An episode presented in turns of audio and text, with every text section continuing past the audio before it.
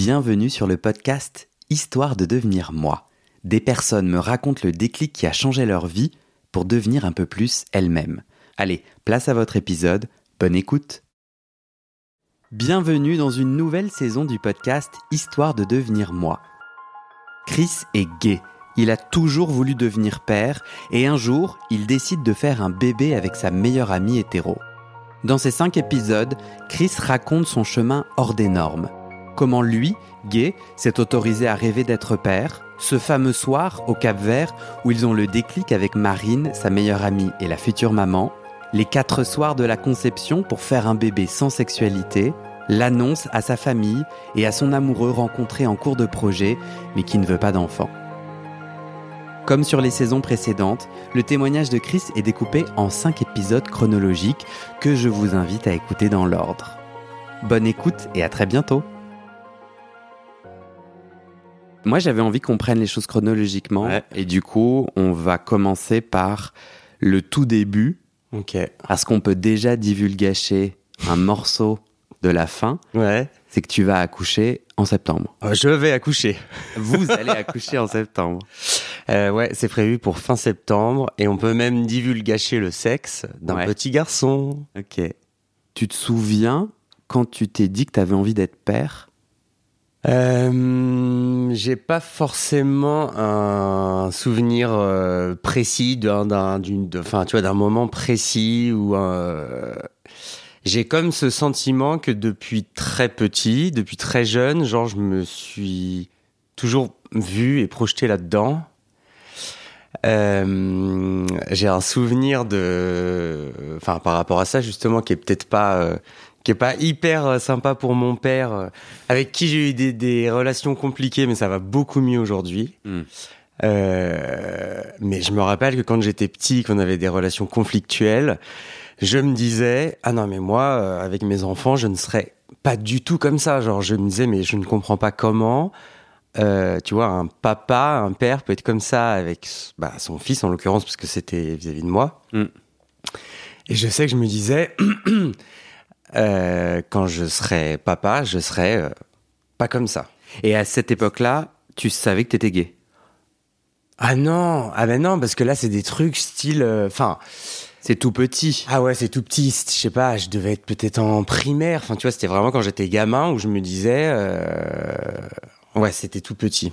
Mais du coup, toi et moi, on a grandi dans une famille normée. Ouais. C'est-à-dire, euh, en tout cas, moi j'ai un papa, une maman, toi aussi. Oui.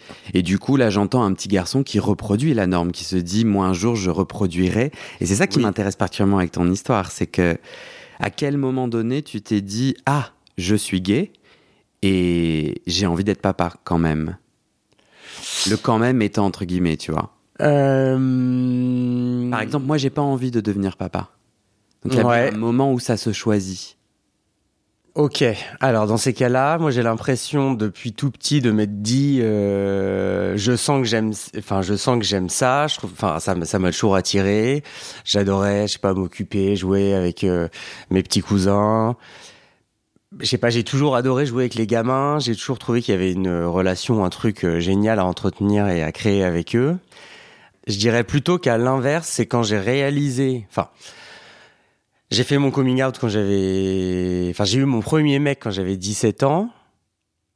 Là j'ai, après j'ai eu voilà j'ai eu des mecs et tout, et je pense que c'est quelques années après avoir réalisé que bah, j'étais gay, donc quand j'avais genre 21 ans, c'est plutôt en réalisant que j'étais gay et en comprenant quel type de vie a priori j'étais destiné à avoir, c'est plutôt là où je me suis dit ah merde en fait comme je suis gay ça va être un problème pour euh, pour être euh, papa. Et c'est plutôt comme c'est plutôt euh, en fait à l'inverse, c'est plutôt je me suis toujours dit ah mais c'est génial, j'ai trop envie, ça me paraît instinctif, naturel, ça me paraît un truc dont j'ai vraiment envie. Et c'est plutôt au moment où je me suis dit ah oui mais en fait là t'es en train de réaliser que t'es gay, que tu vas vivre ouvertement ta sexualité, que tu vas pas te cacher et tout. Et du coup ça ça va être un problème. Et a priori de ce que je voyais à l'époque, euh, il y a 20 ans, quoi, euh, gay voulait dire ne pas avoir d'enfant. Tu me parlais quand on préparait cet entretien d'un bad trip à 21 ans. Ouais, ouais, ouais. Bah, j'allais t'en parler là. Euh, en gros, Le bad trip, c'est quoi? Ceux le, qui savent pas. Le bad trip, bah, c'est que j'étais en soirée, j'avais sûrement, oui, c'est sûr, j'avais trop picolé, et je suis parti un peu en vrille. euh, j'ai eu l'alcool mauvais, et je suis parti en vrille avec des espèces d'idées noires. euh. Donc euh, voilà, j'ai fait un mauvais passage, quoi, un mauvais voyage. Et en gros, euh, donc je crois que j'avais 21 ans, donc ça faisait déjà bien, ouais, 3-4 ans que je m'assumais homosexuel. Et je sais pas pourquoi ce soir-là, j'étais en soirée avec euh, genre mes meilleurs potes et j'ai picolé, j'ai picolé et tout d'un coup, je sais pas pourquoi est ressorti ce truc. Tout d'un coup, je leur ai dit putain, mais vous vous rendez pas compte euh, Moi, je suis gay et je ne vais pas pouvoir avoir d'enfants.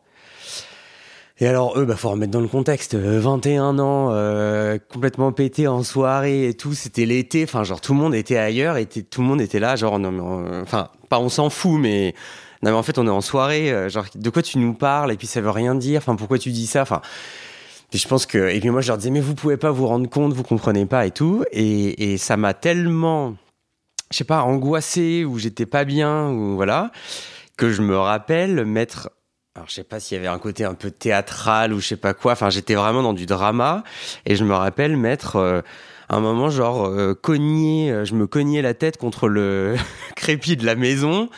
Euh, mais en mode euh, ouais bon, après j'avais des j'avais quelques petites croûtes sur le front et j'étais vraiment en mode genre putain putain mais ça fait chier vous vous rendez pas compte enfin genre j'ai l'impression qu'on qu'on Hmm. m'enlève une partie de moi d'un truc. Enfin, genre, c'est. c'est...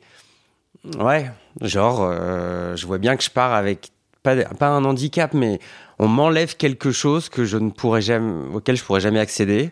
Et tu te rends compte que ça a beaucoup de valeur pour toi?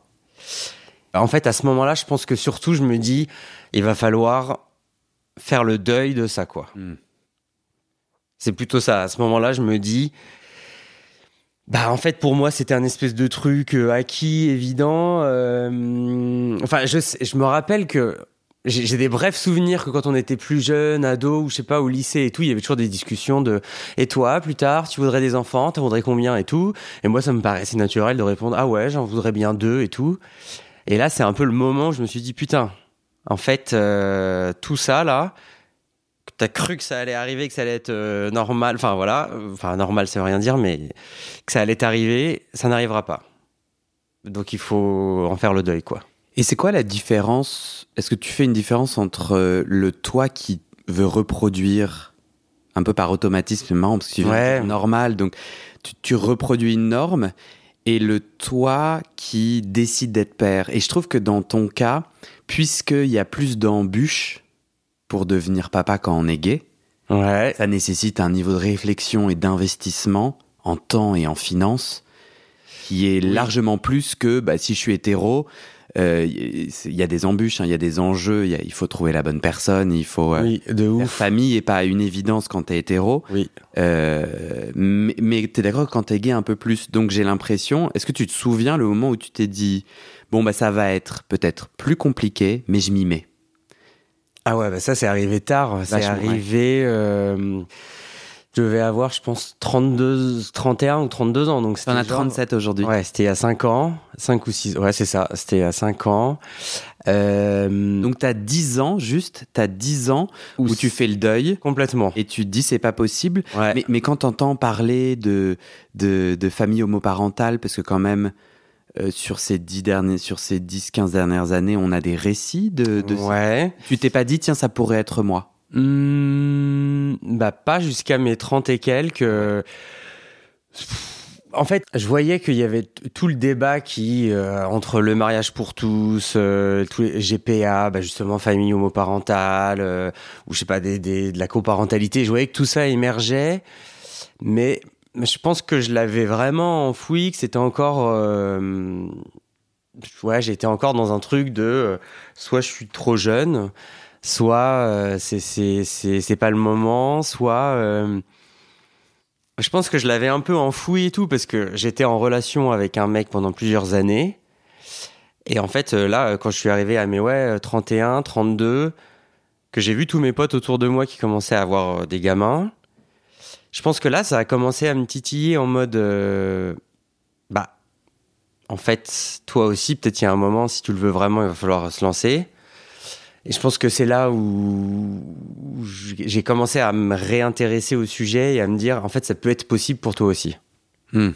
Quand avant, j'étais plus dans, euh, bon, bah, tous mes potes d'enfance et tout ont des gamins, mes cousins, cousines commencent à avoir des gamins et tout, et moi, j'étais un peu en mode genre, ah, fait chier. En fait, c'est le sujet qui me mettait pas bien, que je préférais mettre sous le tapis et me dire, je préfère pas y penser parce que je sais que ça remue des trucs pas confortables pour moi, pas agréables et je préférais le mettre sous le tapis. Donc je ne me suis pas vraiment intéressé pendant pendant dix ans jusqu'à ce que je fasse une que je commence une psychothérapie et que la psy dans la première séance me tende un stylo et elle me dise ce stylo euh, tu vas prétendre que c'est ce enfin si elle me tutoyait ou me voyait peu importe. Ce stylo est une baguette magique. Avec cette baguette magique tu peux faire ce que tu veux dans ta, dans ta vie.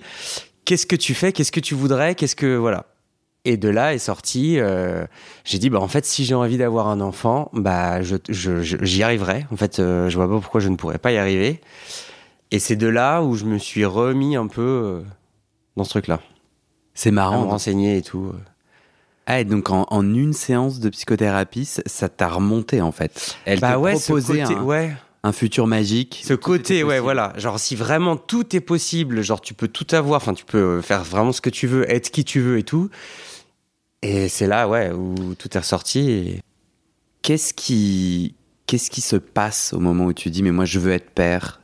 Et ma question, c'est pourquoi être père? Qu'est-ce qui, c'est quoi cette énergie, cet élan en toi qui fait que tu dis, moi, j'ai, moi, j'ai envie d'être père? Euh, Je dirais que c'est un ressenti, mais j'ai toujours eu le sentiment que cette relation parent-enfant, elle est incroyable il y a vraiment un truc, je dirais, d'amour inconditionnel que on n'a peut-être pas, enfin non, qu'on n'a pas forcément, euh, euh, tu vois, en, amour quand tu es euh, en, couple ou avec des amis, en amitié. Là, il y a vraiment un truc de, ouais, d'amour inconditionnel. Petit être euh, bah, qui vient de toi ou que tu l'as adopté, mais en tout cas, c'est, voilà, il va falloir que tu que tu t'en occupes, qu'il va falloir que tu que tu enfin il va falloir tu vas l'aimer, tu vas l'aider, tu vas le conseiller, je sais pas, je trouve qu'il y a vraiment une relation euh, très particulière et très forte. Moi, j'ai cette relation avec mes neveux et nièces. Je, peux décider en tout cas de l'avoir, je peux dire moi je veux compter dans leur vie, je veux créer un lien, je veux investir ce lien. C'est quoi la différence pour toi? Mais moi, je dirais qu'il y a un truc en plus de vraiment, euh, tu vis ça au quotidien, euh, tu vis ça au quotidien. Hmm. Parce que tes neveux et nièces, ouais, j'ai pas mal de gens qui me disent ça aussi. Mes neveux et nièces, moi, je trouve, enfin, moi, personnellement, j'ai une nièce, je la vois, je, la, sais même pas si je la vois tous les mois. Enfin, je trouve que c'est quand même une autre, euh, hmm. là, il y a quand même un truc vraiment, c'est, c'est, je pense que ça, peut-être que ça donne du sens à ta vie aussi. Du coup, le moment où tu te dis, ok, c'est pour moi. Ouais. Je veux être père. Euh, il y a plusieurs options pour être père. Ouais. Comment t'arrives à, euh, je vais demander à ma meilleure amie de faire un bébé avec moi? Ouais. Alors j'en arrive que déjà à l'époque j'étais en couple avec un mec depuis plusieurs années qui ne voulait pas d'enfant. Parce que du coup, en sortant de cette séance de psy, et puis dans les semaines qu'on suivit et tout, j'ai commencé à lui en parler. Euh, enfin, je pense que j'en avais déjà un peu parlé avec lui en disant, euh, dès le début de la relation, en disant, bah, tu sais, moi, euh, c'est un truc, ça m'a toujours euh, botté et tout. Donc là, j'ai commencé à en reparler un peu plus et tout. Et puis, bon, lui, il était complètement, enfin, il en avait pas du tout envie. Euh, ni de m'accompagner dans mon coin, c'est-à-dire on reste en couple et moi j'ai un enfant avec quelqu'un et lui fait quand même partie de cet environnement-là et tout, mais il en avait pas du tout envie. Donc ça, plus, euh, je pense, des choses qui faisaient que dans notre couple, dans notre couple, ça allait moins. Euh, c'est marrant parce que c'est marrant parce que du coup, ce sujet qui est si puissant pour toi était en fait très caché. Parce que moi, quand je suis en couple et que je vraiment, je, un truc qui est très important, j'en parle. Euh, toi, tu, du coup, ton désir de paternité n'existait pas dans ta vie, t'en parlais pas à tes potes, t'en parlais pas à ton amoureux. Et un jour, cette psy te tend un crayon et pouf, ça ressort. Oui, parce que je pense que elle, elle m'a vraiment fait le déclic de, en fait, ça enfin, c'est peut-être moi qui me suis fait le déclic, mais en fait, ça peut être possible. Je pense que pendant très longtemps, j'ai préféré, ce que je te disais, mettre sous le tapis et tout, de peur d'être déçu et de me dire en fait ce truc là peut-être ne t'arrivera jamais. Mais c'est sorti d'un coup c'est ça qui me et donc d'un coup ton, ton amoureux découvre que non seulement c'est un truc essentiel pour toi mais qu'en plus euh, oui c'est vrai. Ça ça ça c'est vrai que ça lui a fait un peu ça lui a fait un peu chelou parce qu'il m'a dit mais je comprends pas tout d'un coup ça devient un truc euh, et parce qu'en fait, je, je, ouais, j'ai eu un espèce de déclic en me disant non, mais en fait, c'est hyper important pour moi. En fait, euh, c'est un peu, j'ai l'impression que c'est un peu tout le principe de la psychothérapie et tout. C'est en fait juste se dire, bon, en fait, maintenant, je vais aussi euh, réfléchir à ce qui me fait plaisir, à ce dont j'ai envie, besoin.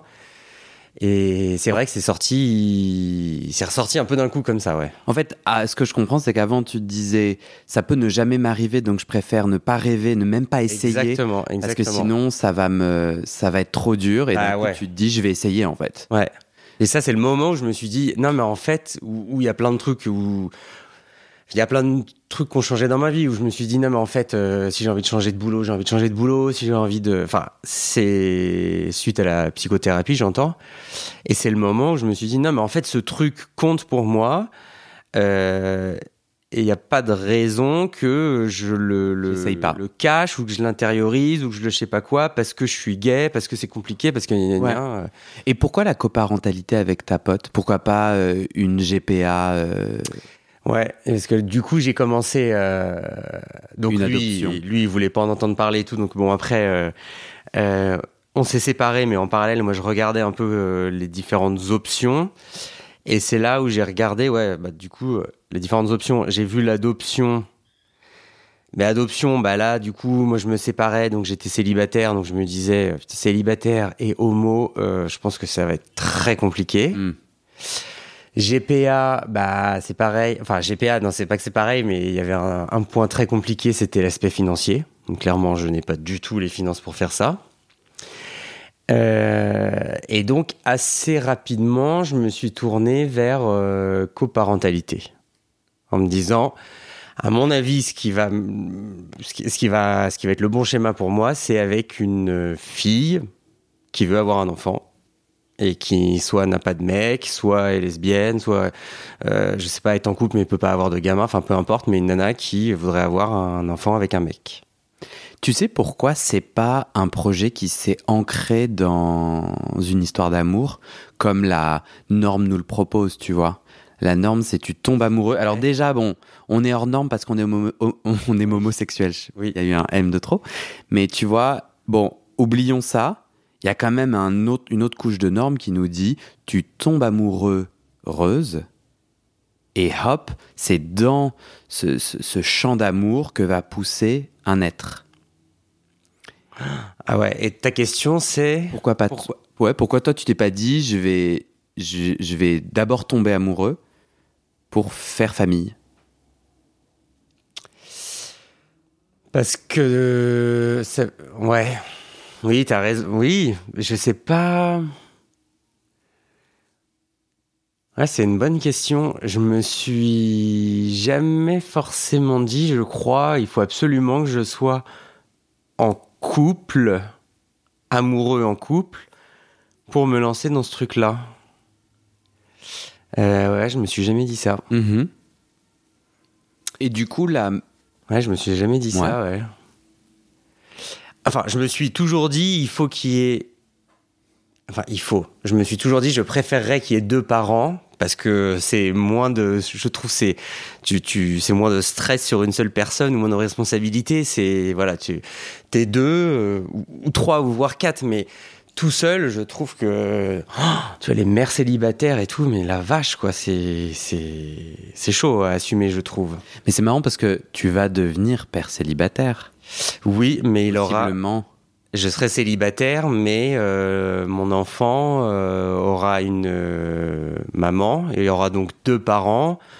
c'est pas la même chose, t'as raison. Pas la même chose que si j'étais vraiment tout seul avec mon enfant, célibataire ou non. Hmm. tout seul avec un enfant, c'est dur. Ouais.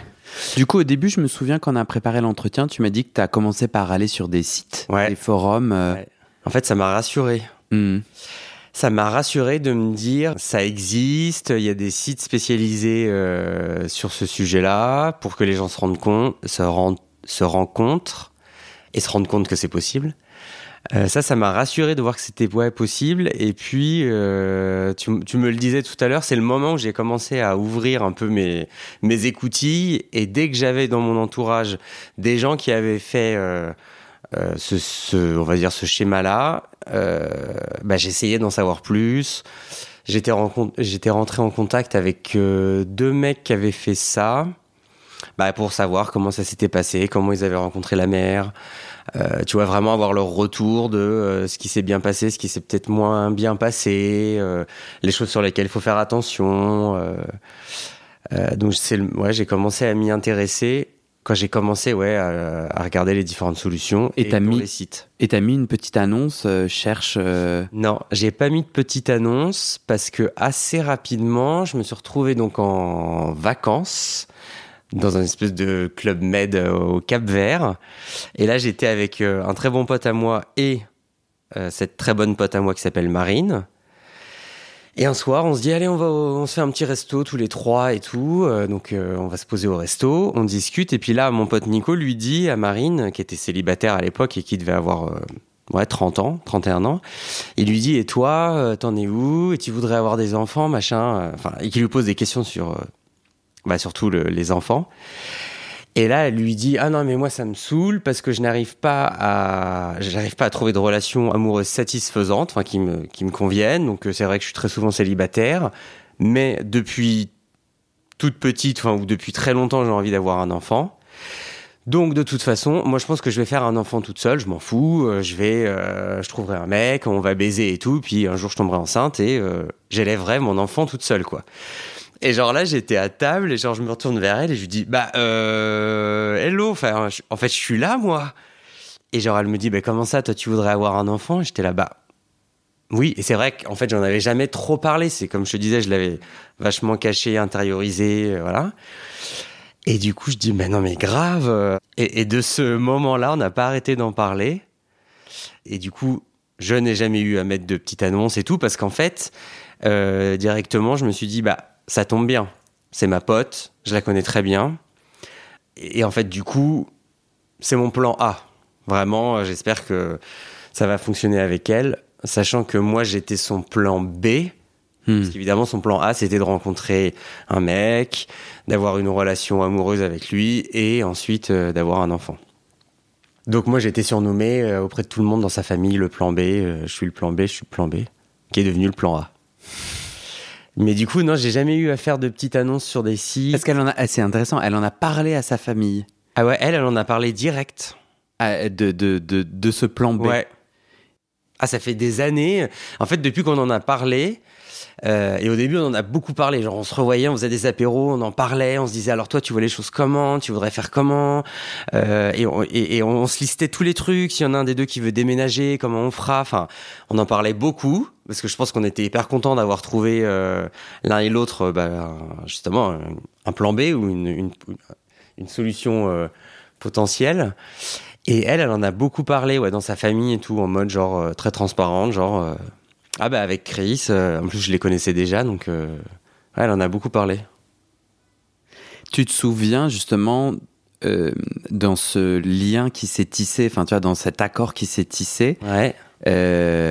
avant de se dire oui, ouais. on y va, ça a chopé à des endroits? Ça a. Achopé. Alors, vous ne vous êtes pas chopé, mais ça a achopé. Ah ben c'est ouais. échauffé? Non, non, non, euh, mais Achopé. possiblement c'est un mot qui n'existe pas. Hein. Là, tu me mets le doute. Ça a bloqué à, à certains endroits. Il y a eu des, des endroits de crispation euh, logistique ou Non, des désaccords. pas du tout.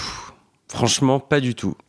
Euh, à la limite, les seuls petits désaccords ou conflits. Conflits, non, c'est pas du tout le bon terme. Vraiment, les seuls petits désaccords euh, qu'on peut avoir, c'est plus là maintenant que, que ça va arriver dans trois mois. C'est des trucs style euh, l'allaitement, oui ou non. Tu vois, c'est plus sur des trucs euh, là qui vont arriver, qui vont être très concrets. Euh, Et vous aviez oublié d'en parler? Bah, en fait, on en avait parlé, Moi, je disais, euh, je m'en fous complètement, euh, c'est toi qui verras et tout. Et j'avoue que maintenant que ça approche et tout, euh, bah, je suis un peu plus en faveur d'essayer l'allaitement. Parce que c'est pas que tes seins. ça- Parce que c'est pas à toi de gérer. Non, c'est pas à moi de gérer, c'est pas mes seins, c'est pas mon corps. Mais euh, j'avoue que ce serait moi qui serais enceint et j'aurais un an. Enfin, et mon corps produirait du lait pour le nourrir. Je me dirais, mais c'est incroyable, c'est beau et c'est naturel. J'ai envie d'essayer de le nourrir à mon sein, quoi. Et elle, elle a pas trop envie. Et elle, elle a pas trop envie pour euh, plus les contraintes que ça apporte.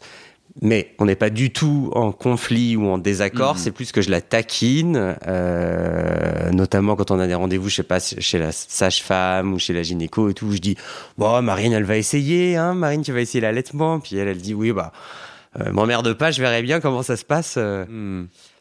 Mais non, on n'a pas trop eu de. hum, On s'est mis assez d'accord euh, rapidement. Sur tous les différents points. Parce que Après, on avait ah ouais, on avait quand même euh, listé plein de points comme tu dis, genre euh, il faut qu'on habite pas très loin loin de l'autre, donc ça c'est toujours le cas. On s'était dit il faut qu'on soit tous les deux en CDI. Bon bah moi je suis au chômage. En fait, il y a des trucs forcément. euh, Et du coup, elle te taquine. Elle dit que tu vas essayer de trouver un boulot ou pas? Ouais, mais en fait ça va, euh, ça l'emmerde pas tant que ça. Ouais. Parce qu'il y a ce côté, euh, si on n'a pas de place en crèche ou je sais pas quoi, bah c'est pas grave, euh, papa sera disponible. Enfin, finalement, je pense que ça l'emmerde pas tant que ça. Mais je crois qu'il y a un côté, il y aura jamais le timing parfait où on coche toutes les cases de, tu vois, d'un Mhm. truc parfait où on se dit, euh, on a les économies, on habite au bon endroit. Parce que dans le plan initial, c'était carrément euh, genre euh, je déménage et je vais habiter euh, presque, tu vois, dans sa résidence. Comme ça, c'est très simple pour faire une garde alternée et tout. Bon, bah pour l'instant, je vis chez elle et puis on verra bien où je vivrai après, tu vois. Mais Et t'as déménagé chez elle. ouais, il y a deux semaines, on vit en coloc et ça se passe hyper bien. C'était pas prévu. Et ben à la base, ce qui était prévu, selon nos petits plans là qu'on avait mis en place, c'était que je déménage pour trouver un appartement euh, vraiment genre euh, à deux, trois, trois minutes à pied à la ronde de chez elle, tu vois. Sauf que comme je suis au chômage, j'ai pas de fiche de paie et tout, donc compliqué. Et puis on s'est dit, de toute façon dans les premiers mois, on préfère euh, vivre ensemble pour justement être à deux. Euh, tu vois, quand on rentre de la maternité, les premières nuits et tout, euh, et même les premiers mois, être à deux pour s'en occuper. C'est vachement intéressant parce que euh, moi, j'aurais peur de ça, exactement ce que tu viens là de décrire. On a eu des longues conversations, on a tissé un accord, Oui. euh, mais la vie fait que les choses changent, Bah fait oui. que nos opinions changent. Mais oui. Euh, moi, j'aurais peur de ça.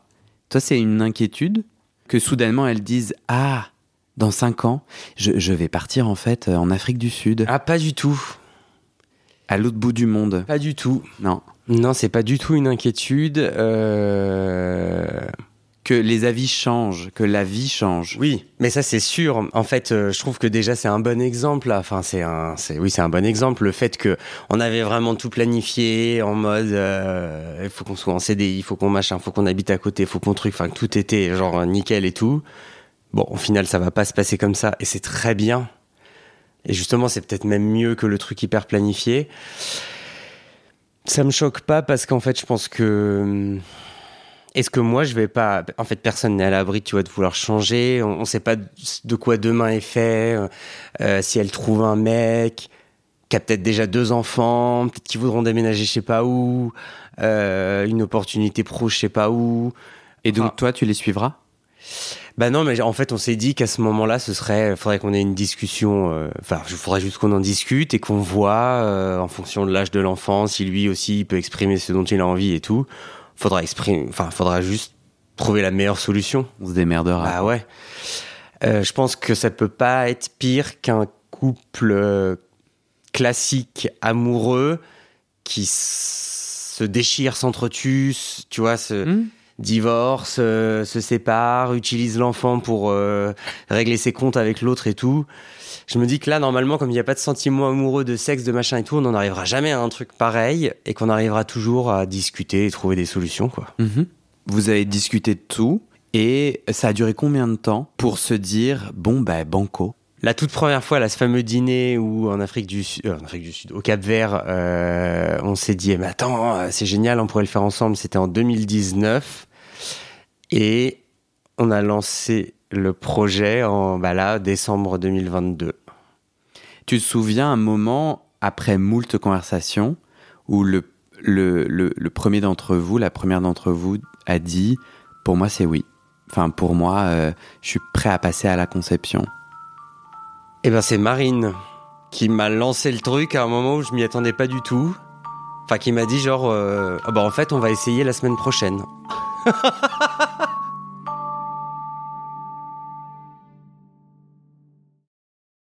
Et c'est la fin de cet épisode. Vérifiez dès maintenant si la suite est déjà publiée. Sinon, vous pouvez vous abonner à ce podcast sur votre plateforme d'écoute pour être alerté dès la sortie des nouveaux épisodes. Et si vous aimez les témoignages intimes comme celui que vous venez d'écouter, j'ai deux autres podcasts qui pourraient bien vous plaire. Je vous les présente. Ma dernière séance de psychanalyse. Ça, c'est un podcast dans lequel des gens me racontent leur dernière séance sur le divan et comment la psychanalyse les a aidés ou pas. Et d'ailleurs, c'est avec ce podcast que j'ai gagné le prix du meilleur podcast de conversation en 2022. Comment devenir sexuellement épanoui? Ça, c'est un podcast dans lequel des hommes, gays, bi ou queer, racontent leur chemin de sexualité et comment ils tentent de s'épanouir face aux normes. Alors pour écouter ces podcasts, vous pouvez tout simplement taper les titres dans la barre de recherche de votre plateforme d'écoute. Mais je vous mets aussi dans le descriptif de cet épisode les liens pour écouter ces podcasts et les liens de mes réseaux sociaux pour découvrir les coulisses de mon aventure de podcasteur et aussi la page de dons pour soutenir mon travail et mes podcasts. En tout cas, n'hésitez pas à m'envoyer vos retours et vos réactions à guillaumefedepodcast.com ou sur mes réseaux sociaux. Ça me motive énormément de savoir que ces histoires naviguent et résonnent, ou pas d'ailleurs. Allez, merci pour votre écoute et à très bientôt dans vos oreilles.